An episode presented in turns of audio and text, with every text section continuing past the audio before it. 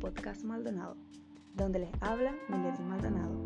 Espero que todos se encuentren muy bien y a salvo en sus hogares con una tacita de té o de café, preparados para este segmento sobre el análisis de la teoría del neorrealismo en la película B-Movie. Esta película trata sobre un conglomerado de especies entre las cuales los humanos y las abejas son los protagonistas y explican la triste realidad y la importancia de los insectos en el mundo, donde Barry, una abeja, rompe las reglas para intentar cambiar el aprovechamiento de los humanos sobre el trabajo de los animales. A lo largo de la película se puede observar que otras especies aparecen, tal como los zancudos, quienes serán los protagonistas de este podcast. En este sentido, en un apartado de la película el zancudo menciona, solamente con ser mosquitos estamos en problemas, todos nos odian, nos matan a manotazos, dando a entender que están en un constante estado de supervivencia. Ahora bien, si lo analizamos bajo el lente que expone Kenneth Waltz sobre la estructura anárquica que se enfoca en las capacidades de cada actor, demuestra que la capacidad del zancudo es chupar sangre para vivir. Así que, cuando Barry, la abeja, imagina una cita con Vanessa, la humana, y aparece un zancudo picando a Vanessa, ella lo manotea, ambos se ríen sobre lo ocurrido y siguen en lo suyo. Ahí se puede demostrar que los zancudos se encuentran en el papel de la anarquía internacional, donde los actores, humanos y abejas, son egoístas e indiferentes sobre lo que les sucede a los zancudos, importándoles únicamente sus propios intereses.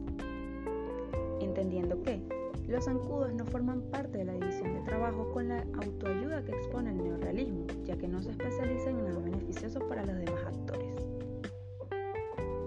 En el mismo orden de ideas, esta autoayuda la podemos encontrar al final de la película cuando el zancudo aparece como socio de barrio en la oficina de abogado y menciona que Sigue siendo un chupasangre, pero con un portafolio, dándole una especialización que resulta importante para los demás actores que buscan ayuda jurídica y de esta manera tener una garantía de su seguridad frente a la estructura anárquica en la que se encuentran. Asimismo, se observa la alianza con la abeja, ya que ambas especies buscan autoayudarse y se especializan con ciertos parámetros comunes, reconociendo que hay una cooperación limitada y por necesidad, bajo las ganancias relativas que expone la teoría.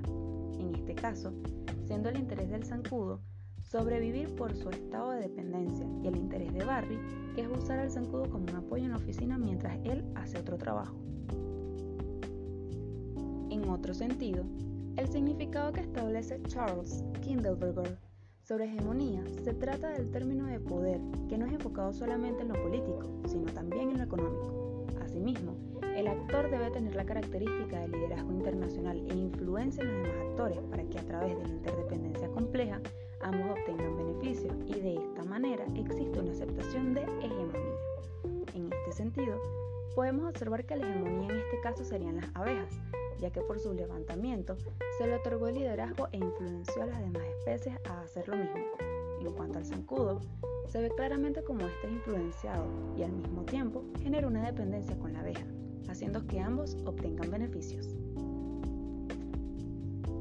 Aquí surge la teoría de la estabilidad hegemónica también explicada por Kindleberger, como un único actor dominante en el sistema internacional, en este caso las abejas. Estas producen resultados colectivos deseables para todos los miembros del sistema internacional. Estos resultados se pueden observar al final de la película cuando Barry, la abeja, que en este caso sería el hegemón, ayuda al zancudo a obtener un trabajo y a la vaca a obtener asesoría legal por el aprovechamiento de sus recursos, ya que el hegemón promueve un sistema estable para el libre comercio y se encarga de ofrecerles seguridad y estabilidad a los más pequeños.